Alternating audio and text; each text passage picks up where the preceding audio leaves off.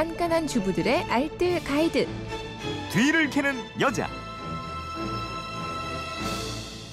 네, 살림의 고수로 만들어 드립니다. 뒤를 캐는 여자. 오늘도 곽지연 리포터와 함께합니다. 어서 오세요. 네, 안녕하세요. 지금 볼펜 들고 살림 정보 메모하시려는 분들 많이 계신 것으로 알고 있는데 예, 이 시간에 알려드린 고급 정보 책으로 이거 묶어서 냈습니다. 책 제목은 그대로 뒤를 캐는 여자고요. 오늘도 두 분 뽑아서 선물 보내드리도록 하겠습니다. 네.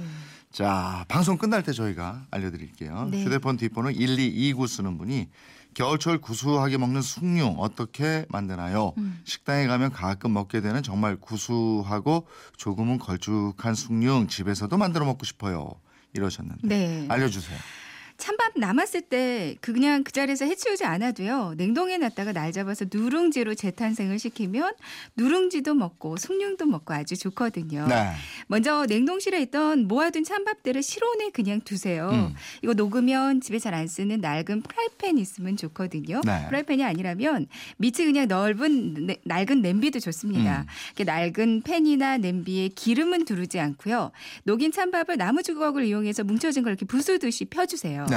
여기에다가 물을 조금 넣으면 넓게 평평하게 잘 펴지거든요. 그리고 끝부분은 주걱으로 이렇게 모아서 예쁜 보름달 모양을 만들어줍니다. 음. 처음에는 강불로 잠깐 구웠다가요. 바로 아주 약한 불로 줄여주세요. 예. 한 20분에서 25분 정도 그대로 두고요.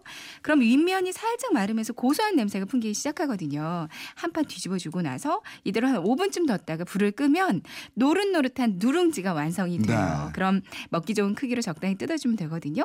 아니면 오븐에 구워도 간편한데 종이 호일을 깔고 밥을 넓게 펴서요. 음. 200도 온도에서 20분 정도 구워도요. 고소한 누룽지가 완성이 됩니다. 이 누룽지에 물 넣고 숭늉 만들면 되겠네요. 그러니까요. 누룽지 이대로 식혀서 밀폐 보관해 놓고요.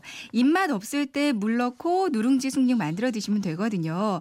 물은 누룽지가 잠길 정도로 넣고요. 10분 정도를 팔팔 끓여줍니다. 네. 누룽지가 끓어서 거품 나면 거품은 숟가락으로 걷어내 주시고요.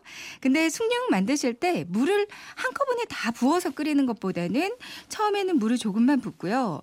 끓이다가 누룽지가 풀어질 정도로 끓이면 이때 물을 조금 더 부어서 다시 한번 끓여주세요.